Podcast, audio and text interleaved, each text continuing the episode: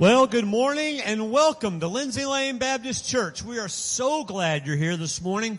Whether you've been coming for years or whether this is your first time, we are thrilled to see you this morning. If you're visiting with us though, we would love for you to take this connect card and fill it out. And on the way out, there are offering buckets and you don't have to give an offering, but you can definitely put this in. If you're a member, you have to give an offering. Just kidding. Just kidding.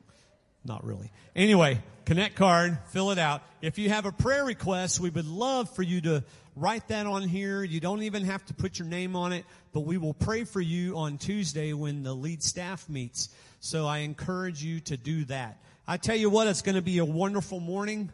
God is here. His presence is in this place and we get to worship Him. We get to not only sing, but we get to hear the word and we get to worship Him. Let's pray together and then we'll stand and sing. God, we thank you and praise you for this morning. We thank you that we can come into your presence and bless you and give you glory. And God, we thank you that you will bless us and that you will touch lives. You will break chains. You will minister to people's hearts. And God, you will uplift, encourage, even convict. And God, we come into your presence to worship you. You are the waymaker. In your name we pray. Amen. Let's all stand together. You are here moving in our midst, Lord. Yes, sing that.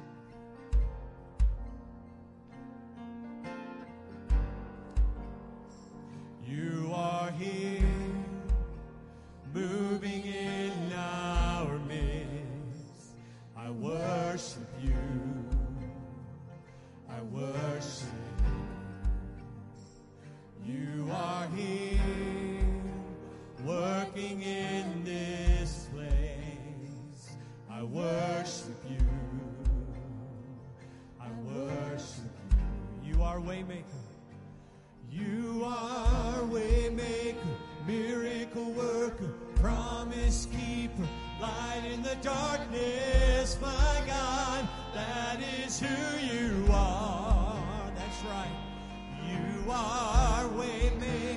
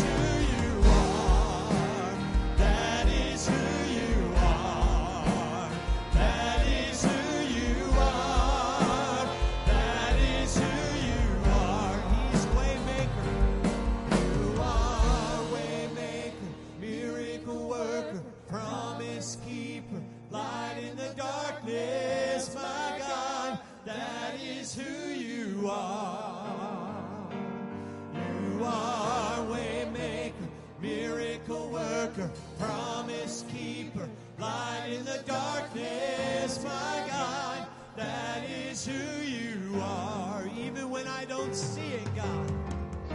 Even when I don't see it, you're working. Even when I don't feel it, you're working. You never stop, you never stop working. You never stop, you never stop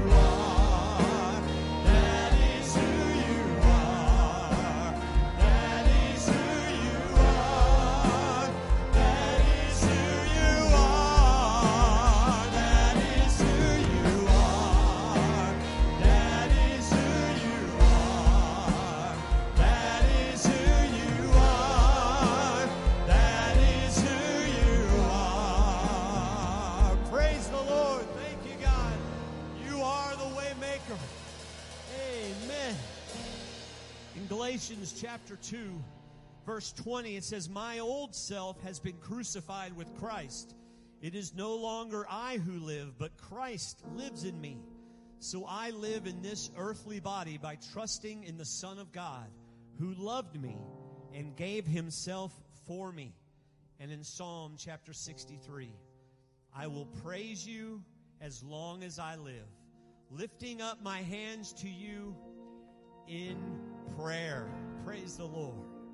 He's the reason I can sing. He's the reason I can give him everything. Amen. Sing it out. There's a reason I can see. There's a reason for this life inside me. One name above all names. Yes, it's Jesus. There's a reason for this hope. There's a reason for this hope. For the peace.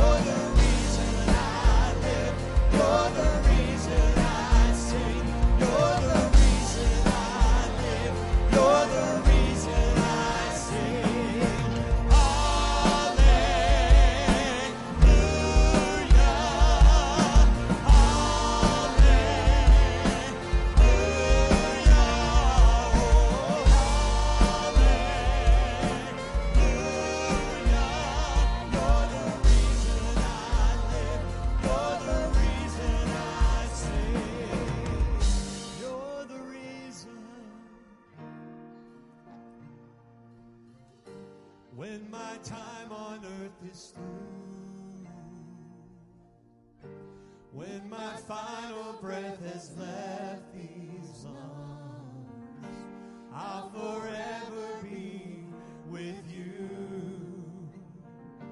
Where the song goes on and on.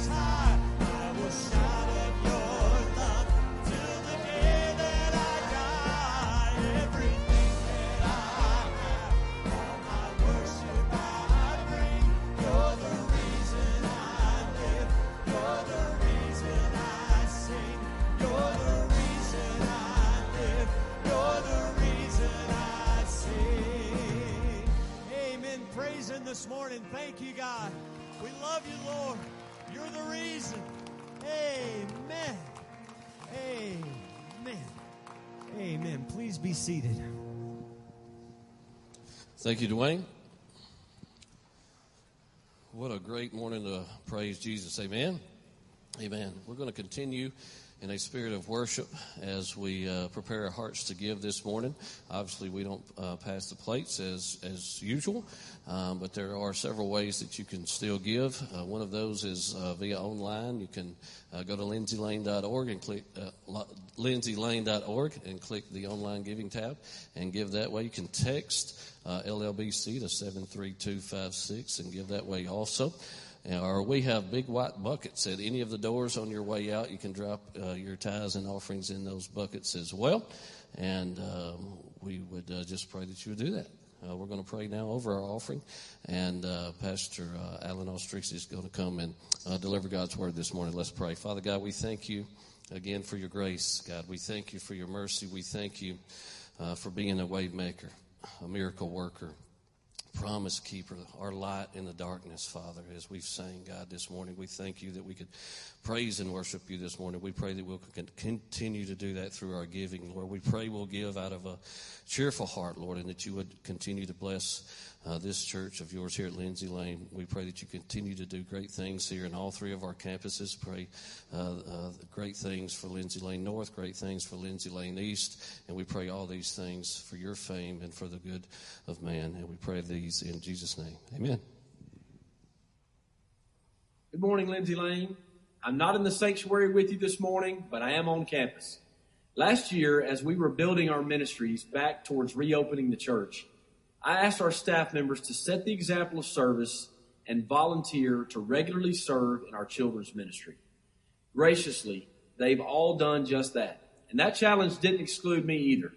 So today I'm serving and leading in our children's ministry. And the last time I did, it was a pleasure and I left encouraged to serve once again. While I am in a different part of the campus, our North Campus pastor, Alan Ostrisky, will be bringing the message today.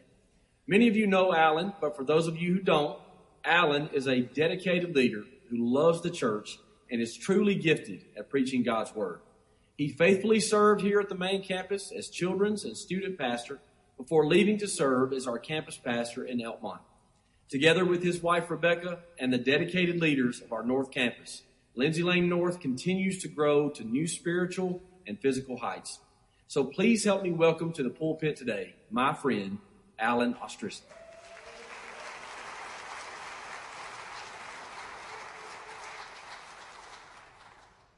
All right. Well, thank you, Andy John, for that introduction. My youth pastor that is speaking for me at North did not get that. So he can deal with it. Man, we are so excited to be here. It has been a minute since I've been in here on a Sunday morning. And so whether you are joining us in person or I know many are out and about on, uh, and so some are joining online, we are so very thankful uh, for you being here today. Memorial Day is, is one of those days, Memorial Day weekend is a time that we have the opportunity to look back and be thankful. Uh, we get to remember the sacrifice that so many have given, all of our veterans, but those that specifically have paid the ultimate price for us to be gathered to do what we're doing today. And so I would be remiss not to, to bring that up as we continue in our worship, but it gave me pause to think back about things that I am thankful for and people that I am thankful for. And I just have to tell you, I am thankful for Lindsay Lane. Uh, I don't know if y'all realize this or not, but I've, I've been on staff for 12 years. It is the only family, the only church family that my family has ever known is Lindsay Lane. We've never worshiped anywhere else. And then we were sent out to Elkmont under Lindsay Lane North, the banner of Lindsay Lane North. And uh, man, we are so very thankful for all of the support, all of the prayer, uh, and the manpower that you guys uh, provide for us on a day in and day out basis. We are extremely thankful. I'm thankful to serve under incredible leaders like Andy John and, and, and before that, Pastor Dusty. Uh, Andy John, man, is a grinder. He is, he is all about getting after it. The reason why you hear things like sweat equity and getting after it from Andy John is because that's exactly what he's doing. Uh, Andy John will work to earn it with you. And I would say if he hasn't earned it with you, then you need to plug into our, the church a little more. Uh, because if you're doing anything in our church, I promise you, Andy John's serving right alongside you. And I appreciate his friendship uh, so very much. I appreciate his wisdom. Uh, and I appreciate he's just an easy guy to work for, somebody that's going to be serving right alongside you as you serve. Uh, and, and I think about with, with Pastor Dusty, and not just because I had to ask, actually, Becky, to make sure I didn't know he was in the room. Where is Brother Dusty? There he is. Okay. I, I saw your wife. I, I, didn't know if you were in tow or not. But uh, uh I, I, yeah, I think about Pastor Dusty, and I think, man, what, what an incredible vision what an incredible lesson on vision. And, and, and when I talk about vision, I don't even mean just the things that have been accomplished at Lindsay Lane over these 28 years. Um, but I've expressed to him something that he probably contributed more to my understanding of vision than any other person with any singular act than when he who has juice for days. Y'all heard him preach just a few weeks ago. He's got juice for days. He's still got it. Uh, he can preach forever. But, uh, and, and long too, right? I'm just kidding. Uh, you'll be thinking the same thing about me later. No, he can, still, he can still do it. But to have the vision to hand the keys over to Andy John, I thought about this. This, this is what I actually have expressed to him, but I believe it's selling him short. I, I said things like, you know, it's one thing to have a vision when you're the one driving. It's another thing. What, how committed are you, though, to the vision that God has given you when it's required that you hand the keys to someone else. I believe this, his vision in this transition to be one of the most, if not the most, most incredible acts of vision that I've ever seen that's ever made an impact on this pastor's life. Uh, and so I'm so thankful for him, but I believe that's selling him short. That reason to, to see things that way is to come with the understanding that Dusty thought he was driving the church to begin with. You see, for Dusty to make this transition took incredible vision, but his vision was driven by the fact that God's been in the driver's seat all along. He's not handing the keys to anybody because the one that's in the driver's seat is still in the driver's seat. It's his church, and we are leading it as effectively as we can for the kingdom of God. It has nothing to do with who's in the driver's seat. They just get to go along for the ride. And I have learned that lesson firsthand. Man, anything, if, if being at North for two years has taught me anything, it has taught me that I am ill equipped to lead North. That's, my, that's the sum total of everything that I've learned in pastoral ministry for two years is that I am ill equipped to lead this church. But you know what I've found in Scripture? That's kind of the point. God is on record through Scripture having a habit of using men who were all ill equipped for the task they were given. So that when it was accomplished, you couldn't say, Man, Gideon, way to go, buddy. You couldn't look at David and say, Man, great shot, way to go, David. You look at every one of those circumstances and go, Wow, what a great God. What a great God to be leaned on. And so he puts us in these situations so that as he leads, he gets the glory. There are some things I want to share with you. What is happening in Elkmont can only be attributed to the fact that God is driving this thing. God is driving it, and I am doing my best to maintain being faithful to the Lord, and I'm letting Him do what the Lord does. Uh, we've seen some incredible stuff. We are now, as a church, averaging over 200 each Sunday. Uh, God is moving. Our, our, our issue is we need places to put them. Uh, we need we need places to put people. Our 50 plus kids that we have every Sunday morning, and we got to find spots uh, for those people and, and volunteers in order to staff those positions. But it's not just numerically. We've seen 14 salvations from this time last year. We had a meeting with our our volunteer team. Uh, from this time last year, we've seen 14 salvations, people that passed from death to life. We've seen 21 baptisms. And we've seen 25 families join the work that God is doing in Elkmont. There's no way to describe it other than God is good. The favor we're seeing in this community is a result of a lot of prayer from a lot of people for a really long time. That's all that you can say to describe what God's doing in Elkmont. I'm just thankful to be a part of it. I'm just thankful to be there. And God is doing a work, and we are so very thankful for His faithfulness through that. But I want to read this to you. If Lindsay Lane North, if Lindsay Lane Main, if Lindsay Lane East, if Lindsay Lane Northwest, Southwest, South Southeast, wherever we end up going, if Lindsay Lane is to be anything for the community, in this community, in the community they're in, it's not going to be because of our great worship. It's not going to be because of our great preaching. It's not going to be because of our great kids and student ministries or our great groups. It will be because of our great God and our great dependence on Him. If Lindsay Lane is to be anything, it will be our great dependence on a great God that accomplishes anything of eternal value. Do you know, do you know the mark? The clear indicator in your life if you're to be the man that God has called you to be, the woman God has called you to be, or to be the church that God has called you to be collectively, do you know the clear indicator that you are dependent on God? It's the amount of time you're willing to spend in prayer. Prayer is the most identifiable marker in our lives to show and recognize utter dependence on God. People of prayer are dependent on God. And so, if we're going to be anything for the kingdom of God, we must do it on our knees in prayer. Corrie ten Boom says, Is prayer your steering wheel or your spare tire? Is it a first action or is it an action that you take when all other action has failed? Is it a, your steering wheel or your spare tire?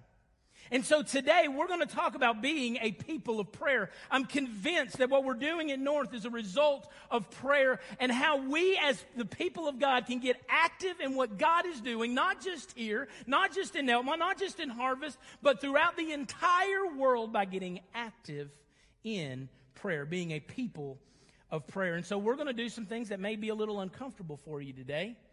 We do this stuff at North quite a bit. But we're going to try it out here as well. And so I want you to find something that you can follow along with me, something that you can write on if you need to take your phone out and you need to uh, jot it down in notes, whatever you need to. I want you to. I want you to contribute. I want you to to to track with us as we go through this service today, because I believe God's going to do a work in our life. Because we're going to look at a man who God had given another vision, a man who'd been given a great vision, and he was completely and totally ill equipped to complete it. Turn in your Bibles to Nehemiah chapter 1. Nehemiah chapter 1. And let's go to the Lord in prayer. Father, bless your word. God, may you communicate exactly what you would have communicated to your people, and then let me be quiet. God, we love you and we thank you for what you're going to show us today as we seek you in prayer. It's in your name we pray. Amen. Number one, Nehemiah chapter one. Number one, our prayer lives should be, number one, noticed through need. Read with me in your copy of God's Word, Nehemiah chapter 1, beginning in verse 1.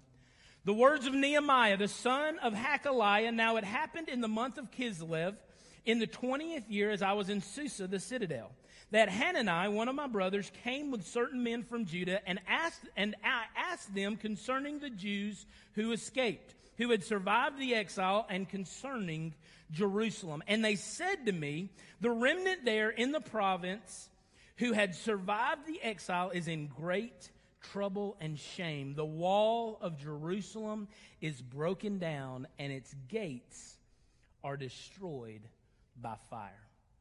Now you need to understand something about Nehemiah as he writes this passage, as he, as he writes this, as we record this. Nehemiah is in the capital city, in the palace, more than likely the most fortified structure in the kingdom of Persia. And so he is in the heart of the Persian Empire. He is serving in the royal court of the king of Persia, and his mom and them show up, right? His folks show up, and he begins to ask questions about Jerusalem. Although Nehemiah was hundreds of miles away in his where he was physically, his mind and his heart were still with God's people in Israel, still with the city specifically of Jerusalem.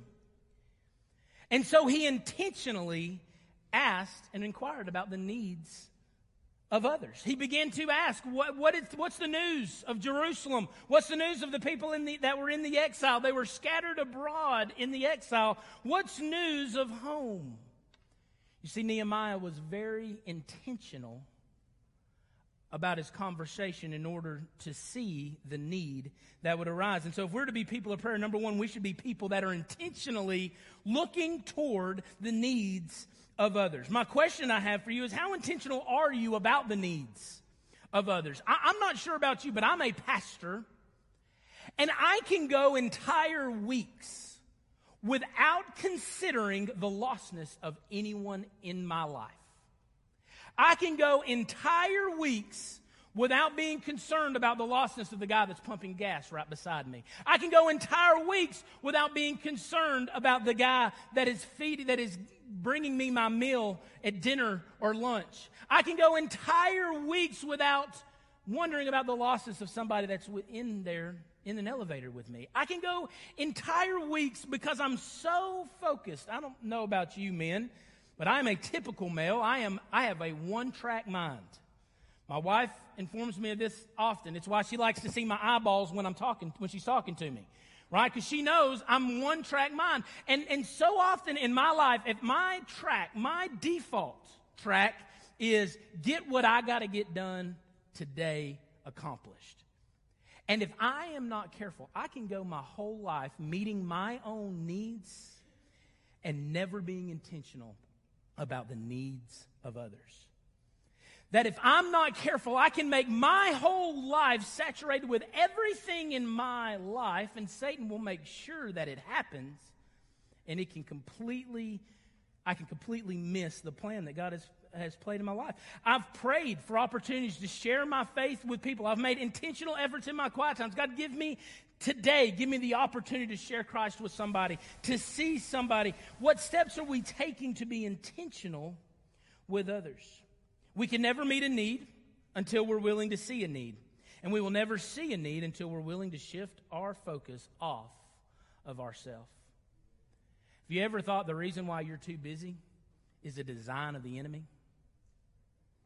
Have you ever thought that it's a tactic the enemy uses to ensure that you are minimally effective for the kingdom of God. We must be intentional about things that really matter. So here's what we're going to do. I want you to get that sheet of paper. I want you to pull up the notes there on your phone, whatever you've got to do. And I want you to take a moment right now to write down at least three people that you know of that have needs in their life. That have needs going on right now. Somebody outside of yourself in your immediate circle that you know have needs going on. I want you to write them down, and we're going to take 30 seconds, and I want you to write them down, and I want you to pray for them right now. You to write them down, and we're going to take 30 seconds here of silence to pray and lift up these people that God has laid on our hearts. Can we do that now?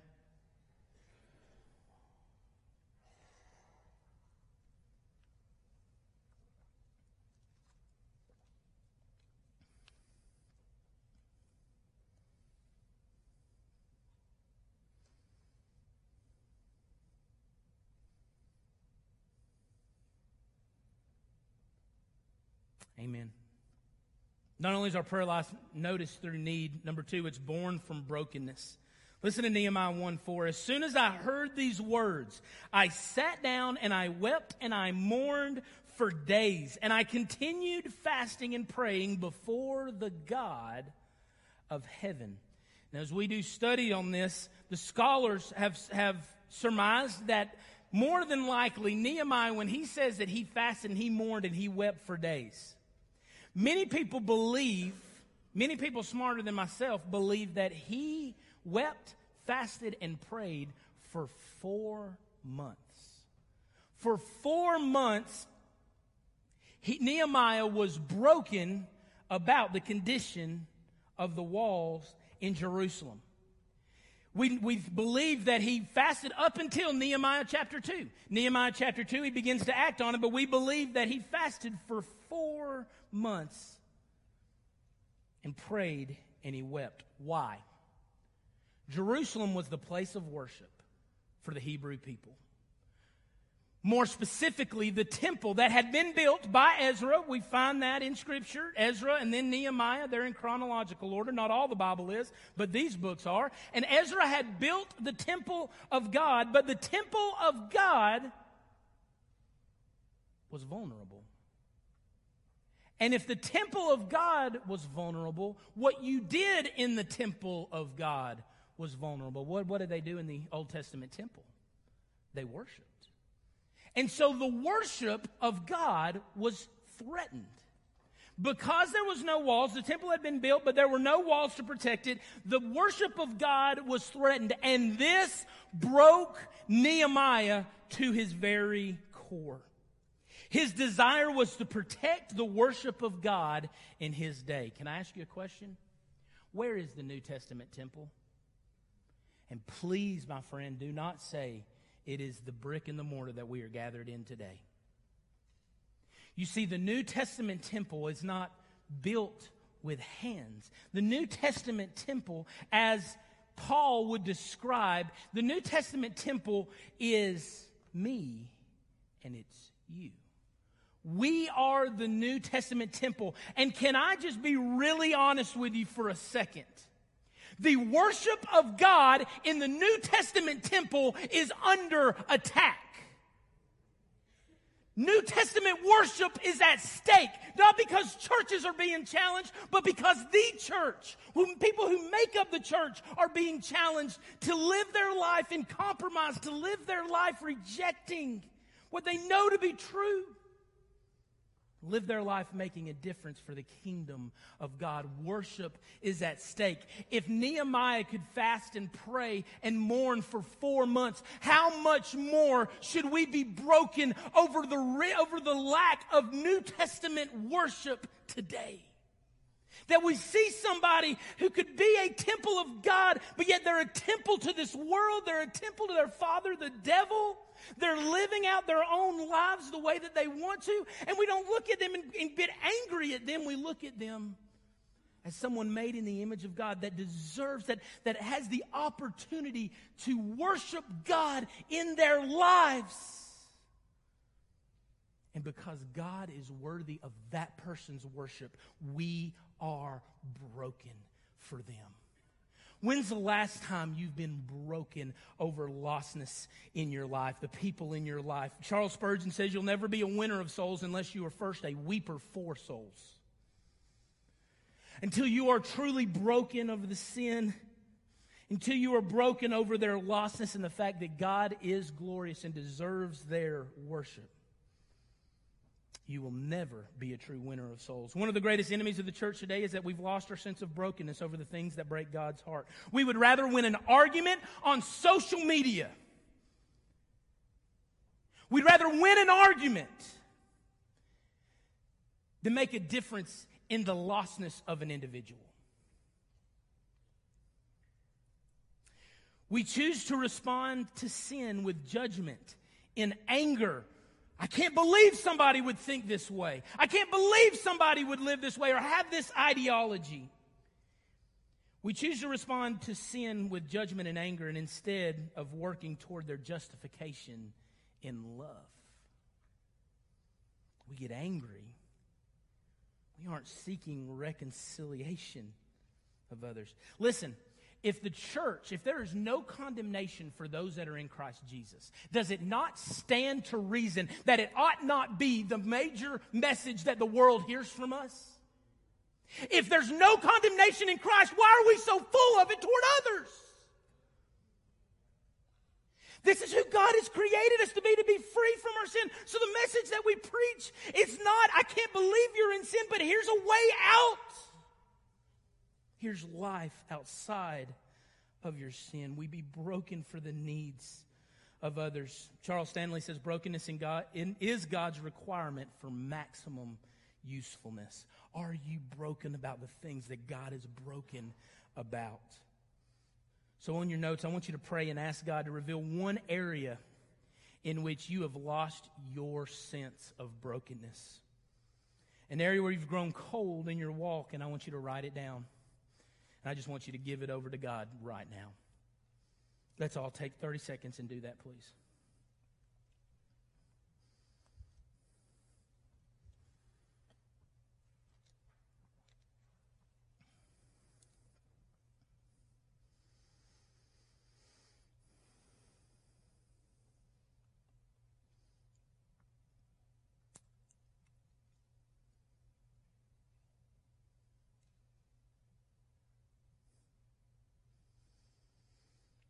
Amen. Our prayer life is noticed through need. It's born through brokenness. It's proven through persistence. But listen to verse, listen to verse 5. It's proven through persistence. And I said, O Lord God of heaven, the great and awesome God who keeps covenant and steadfast love with those who love him and keeps his commandments, let your ear be attentive and your eyes open to hear the prayer of your servant that I now pray before you night and day. For the people of Israel, your servants. Studies show that you got to do something 21 times pretty quickly in order for something to be a habit for you. 21 times. You got to do it 21 times routinely until it becomes a habit. Can I ask you this question? Is prayer a habit for you? Is prayer something that you just can't get away from? Is it like the song that's stuck in your head that you can't quit singing? Is prayer a habit for you? Have you made it a habit to come to God with the things that you either think you can handle but you can't, or the things that you know you can't handle? Is prayer a habit for you? George Mueller was an incredible man of prayer. In fact, if you want to feel really spiritually insignificant, read a work by George Mueller. The man was an incredible man of prayer and he had an orphanage of many, many orphans and he would gather the orphans. Stories tell us that he would gather the orphans if they didn't have any, anything to eat. He would gather them to pray and they would bless their breakfast. And he would pray and he would pray and he would pray until he received a knock at the door and it was the baker who would inform him that they had a canceled order and they needed somebody to eat all this bread. And then, once they ate bread, they were thirsty, right? You give a mouse a cookie. And so they would gather together and they would pray and they would pray and they would pray only to be interrupted by a knock on the door, which was the milkman who had informed them that the wheel on his cart had broken and he, that he needed to unload all the milk before it spoiled. Would they have it? He was an incredible man of prayer that made it a point to come to God in prayer. We tend to pray when things are very pressing in our life. Desperate needs is what typically per- drives us to persistence in prayer. But let me remind you, whether you feel it or not, you are in just as much desperate need of God today than you have ever been.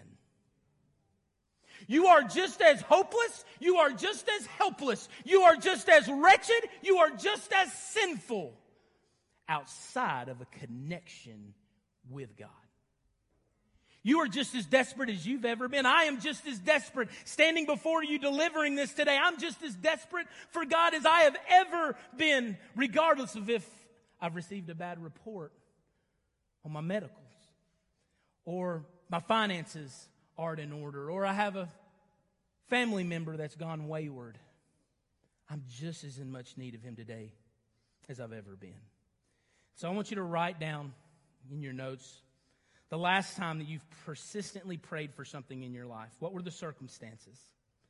And then I want you to pray that God would give you the same persistence in specific areas of your life today. Let's take some time to do that.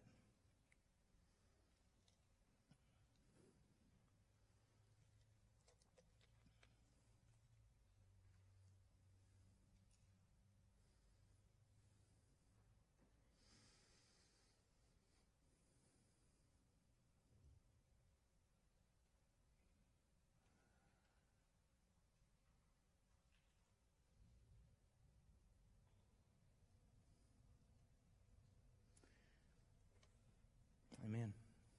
Prayer is noticed through need. Prayer is born from brokenness. Prayer is proven through persistence.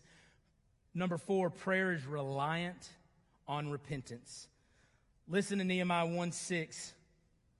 The latter part of that verse is confessing the sins of the people of Israel, which we have sinned against you. Even I and my father's house, house have sinned. We've acted very corruptly against you and have not kept the commandments, the statutes, the rules that you commanded your servant Moses. What is Nehemiah doing here? He's getting right with the Lord. He's recognizing the sin in his own life. The, the time mourning and in prayer has brought him to the place of repentance and brokenness for sin, but not only his sin, but the sin of others. And he is confessing those sins. He is repenting of those sins. It's a reminder that prayer is a syncing mechanism of our heart to God's. Not of God, God to our hearts we are making God do what we want Him to do, but it is a syncing mechanism of our heart to God's. That we are to be walking in step with Him, praying in His will and not our own. Prayer is aligning ourselves. E. Stanley Jones says prayer is aligning ourselves with the purposes of God. And so I have an illustration that I want to give you today of what that means. There is something called a click track that our worship leaders at North, the worship leaders here at Main, that we use every single Sunday that you're unaware of. There's a sound that they hear in their ears every time they lead worship that keeps them in sync. It keeps them on rhythm. And so as they're singing the reason and worshiping, and you're worshiping along with them, there is something going on in their head, which I'm just be honest with you, is an ADHD person's nightmare. I want you to listen. This is called a click track. I want you to listen to the click track of the reason that they're listening to as they're leading you in worship. Intro, two, three, four.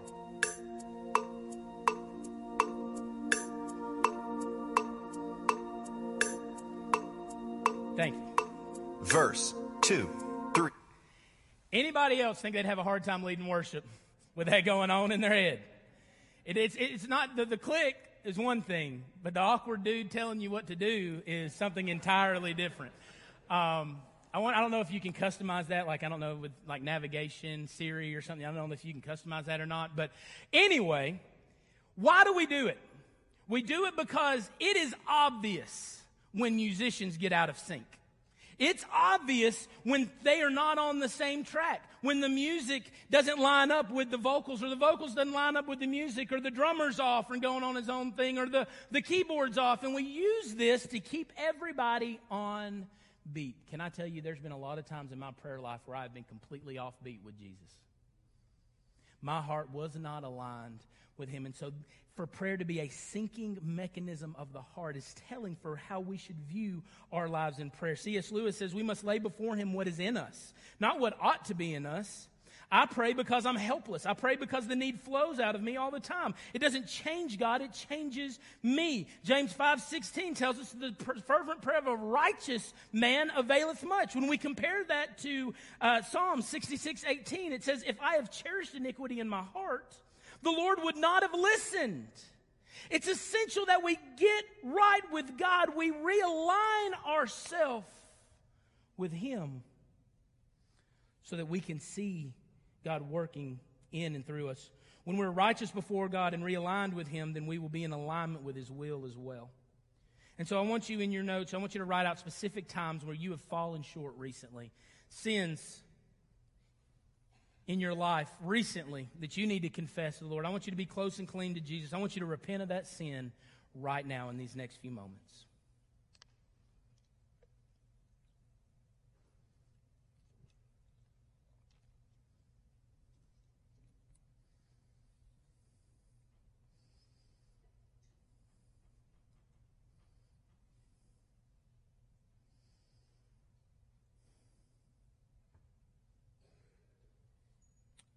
Prayer is noticed through need. Prayer is born from brokenness. Prayer is proven through persistence. It's relying on repentance, but it's filled with faith. Nehemiah 1 8. Remember the word that you commanded your servant Moses, saying, If you are unfaithful, I will scatter you among the peoples. But if you return to me and keep my commandments and do them, then though your outcasts are in the uttermost parts of heaven, from there I will gather them and bring them to the place that I have chosen to make my name dwell there. They are your servants and your people, whom you have redeemed by your great power and by your strong hand. In context, as Nehemiah is praying this prayer, God's people have, had never been more scattered. It was the general practice of all of Persia. When you overcome, when you take over a country, you spread their inhabitants over the entire empire. And so, literally, there were Hebrew people at the northern and southernmost parts of the Persian Empire. They were at the westernmost and the easternmost corners of the Persian Empire. God's people had never been more scattered in their entire history. But Nehemiah prays, God, you're going to gather them up. We've prayed. I have confessed. We have repented, and you will prove yourself faithful. The question is not if God is faithful, but rather if we'll be faithful to Him in return. Nehemiah returned to the Lord before he ever returned to the promised land. He began to trust God. He began to realign himself. And as he was realigning himself, as he was mourning, as he was broken, all of the things that we've discussed, God began to give him confidence in his promises. It's easy preaching and hard living, but God desires that we live in such a way that faith is required for daily life. James says, without faith, it's impossible to please God. But, Dad dadgummit, it is so much more comfortable to live in our own means, is it not? It's so much more easy to live in a certain bubble of comfort. That God, I will pursue you as long as I've got something to catch me if things go wrong. But to follow him with abandon is what God has called us to do. William Shedd says, a ship in harbor is safe, but that's not what ships were made for. We can live a comfortable Christian life, insulated from others, and apart from true work and danger in the kingdom of God. But my friend, that's not what you were designed for.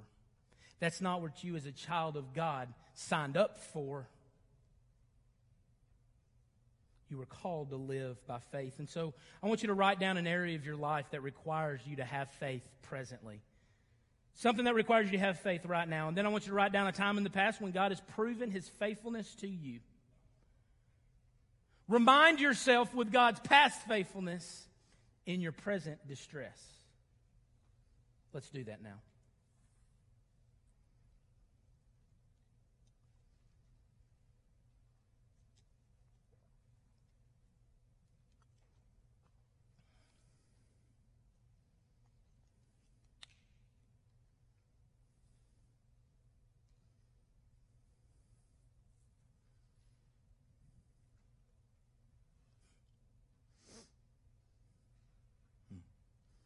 Amen.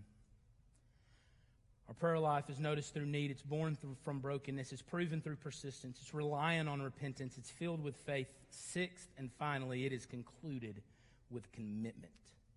Nehemiah 1:11. Let's read it together. O Lord, let your ear be attentive to the prayer of your servant and to the prayer of your servants who delight to fear your name and give success to your servant today and grant him mercy in the sight of this man.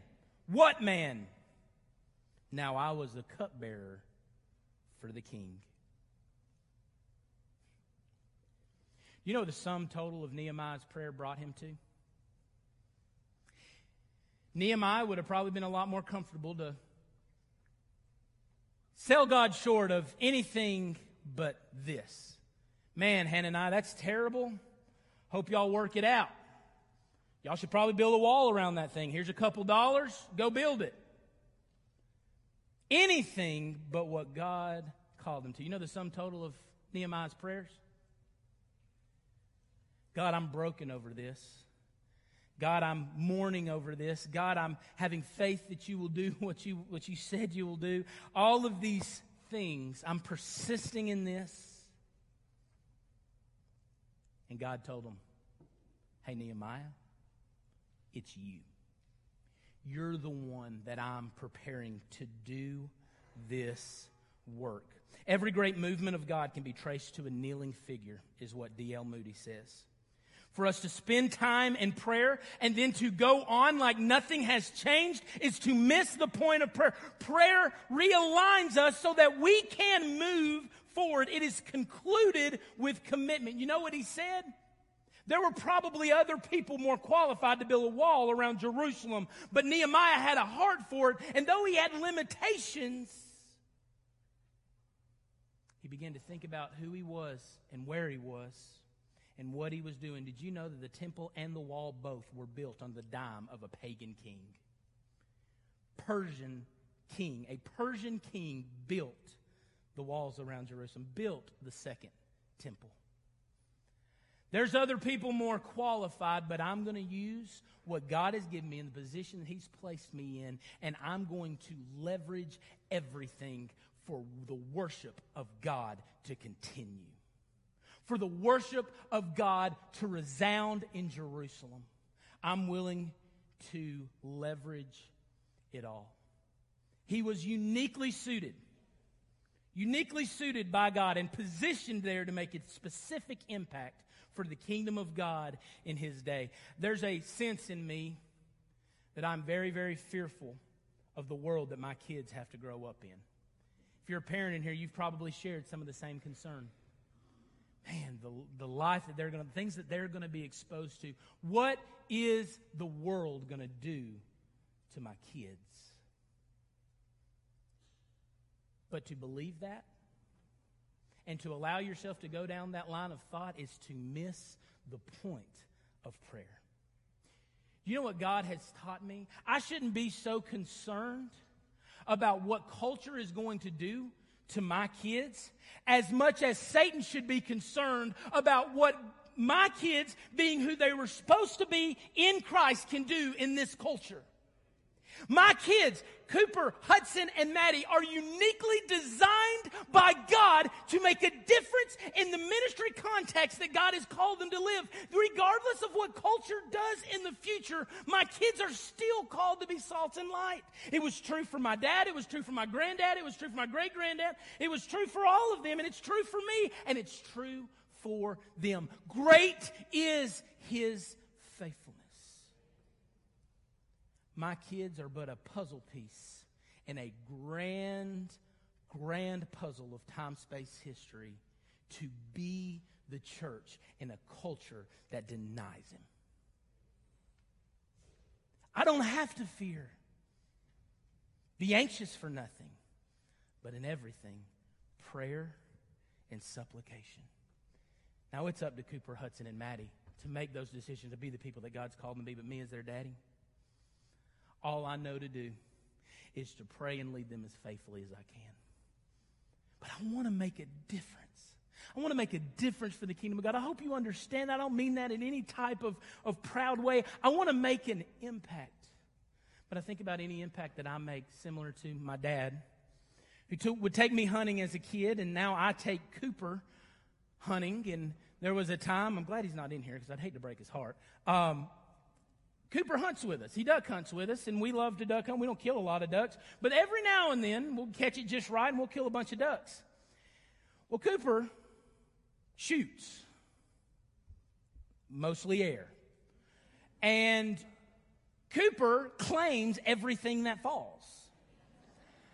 And so we will have a day where we just, we, we, we kill a bunch of ducks and we take pictures with them, right?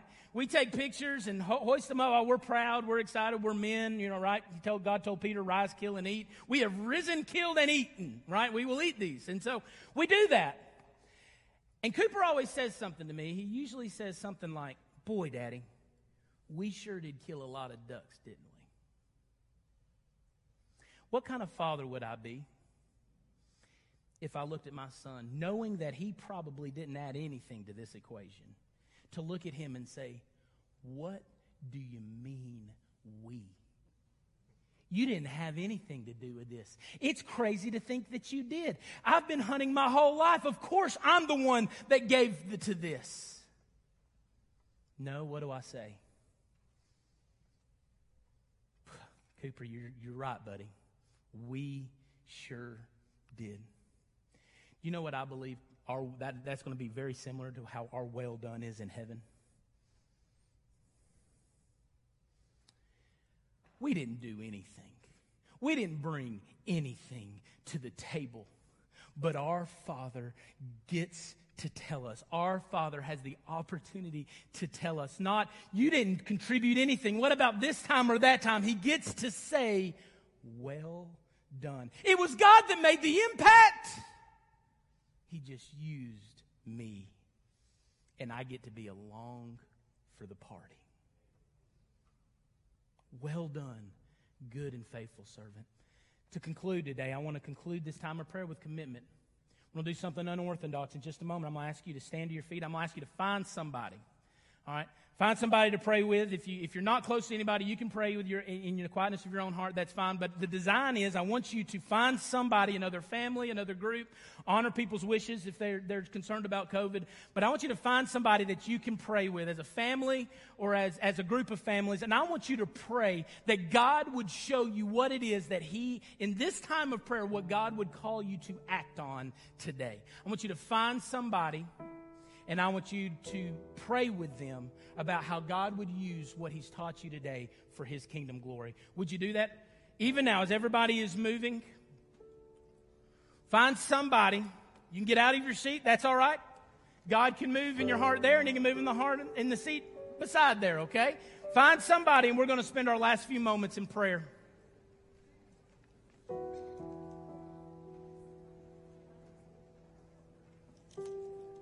As you find your groups, let's go ahead and go to the Lord in prayer.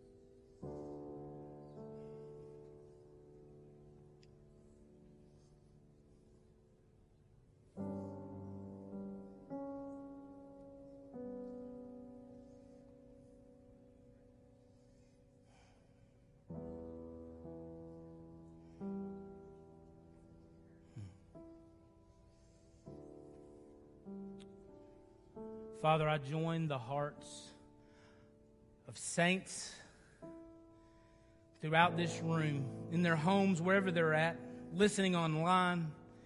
God, as we just lift up the fact that we are utterly dependent on you. God, I pray as we have aligned ourselves with you, God, that you would receive glory and honor and praise for everything that's done. May we be a people of prayer. And then, God, through that prayer way, may you show us where we need to be invested, where we need to live, what we need to do, how we need to act. God, I believe the time of response has already begun. But God, as we go into a familiar time of invitation, I pray for one that doesn't know you as Lord and Savior. God, that through all of this, they've realized that they don't know you as Lord and Savior. They don't have a relationship with you. God, I pray that you would draw them to yourself. I pray that they would find myself or Brother Randy here at the front where we can get them connected with a counselor, that we can share with them the hope that's found in you. I pray for one that may need to do business with you here at this altar, that may need to uh, intercede for others, that may need to, uh, uh, Father, intercede for themselves, to realign themselves with you here at this altar. But God, I pray that whatever you would call us to do, God, that you would break us and that we would act. God, we pray that you would be glorified and lifted up in this time of invitation. Father, would be our prayer. In Christ's holy name we pray. Amen and amen. Would you stand to your feet? We have this time of invitation. Would you stand And would you come if the Lord leads you? Would you come?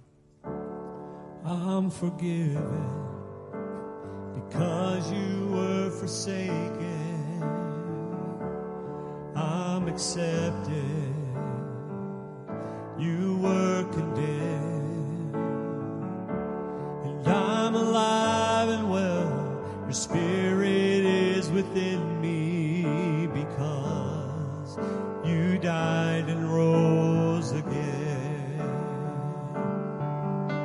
about you? Would you come? I'm forgiven because you were forsaken, and I'm accepted.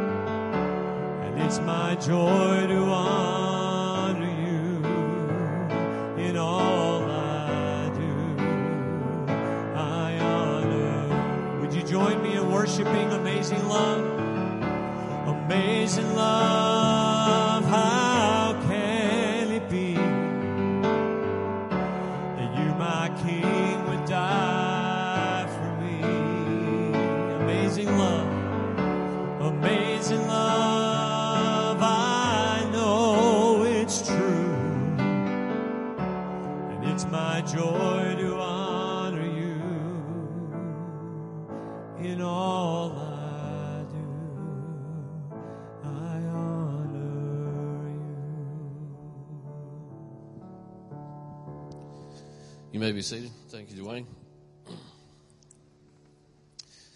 You should have got a connect card in your bulletin when you came in.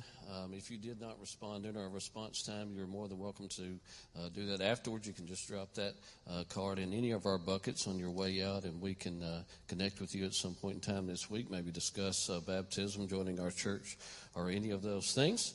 Um, before we go into some more announcements, we got a quick uh, missions highlight video. Check this out. Hi, Lindsay Lane. This is Dan and Emily Heinkel from Nashville, Tennessee. Um, We are ministers living among a group of refugees from Somalia here in our city.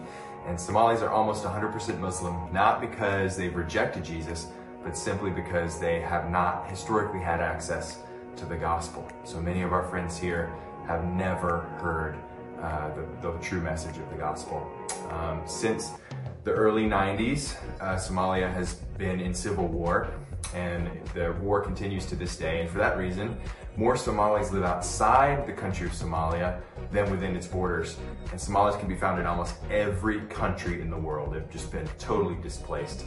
And so God has brought 6,000 to our neighborhood here in Nashville. And uh, God has given us a team to uh, love them and serve among them so that they might hear and believe.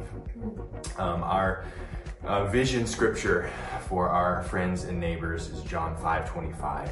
Um, a time is coming and is now here when the dead will hear the voice of the Son of God, and those who hear will live. Um, so we are praying uh, that God would uh, multiply disciples and churches and leaders among the Somali community in Nashville, and to send Somali missionaries from Nashville to every nation where there are Somalis. Um, God has given us a few uh, platforms and avenues uh, to, to accomplish this, and we're so grateful for uh, our team here, uh, as well as a platform selling camel milk in the Somali community uh, in order to make relationships and share the gospel. So uh, God has provided a business as mission platform where we are selling camel milk, and we, we often will show up at the door of a family here in our neighborhood with a bottle of camel milk and it just opens every door for us to have relationship and a gospel conversation. Um, so the, actually the word Somalia means to go out and to milk a camel. And so it's something that's very dear to them. They love it, and we're we're um, just pleased to be able to offer it to them, as well as offering um, true life uh, through the message of Jesus.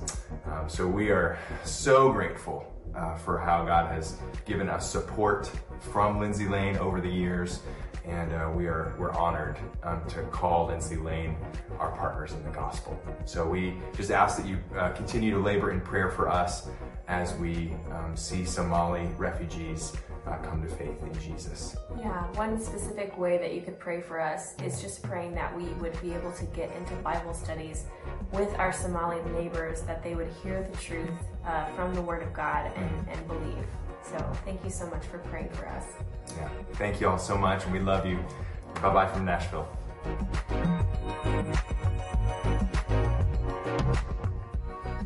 Again, that's one of our missionary partners here at Lindsay Lane Baptist Church. They're in Nashville, and we want to keep that before you that our missions offering will be in October. That will be our Give to Go offering, and that will support all of our missionaries for the upcoming uh, year.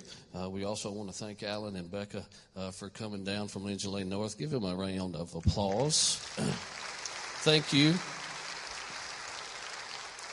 Alan has already exited back behind the door, so Becky, you can relay the message that I'm fishing to tell you uh, to Alan. We thank you guys for what you're doing up there. Alan left here, and now he's back a couple of years later, and he's wearing skinny jeans. I don't, I don't know what, what, what went wrong, or maybe that's right. I, I don't know. I mean, I'm from Elkmont. I don't know how many people in Elkmont are wearing skinny jeans now, but.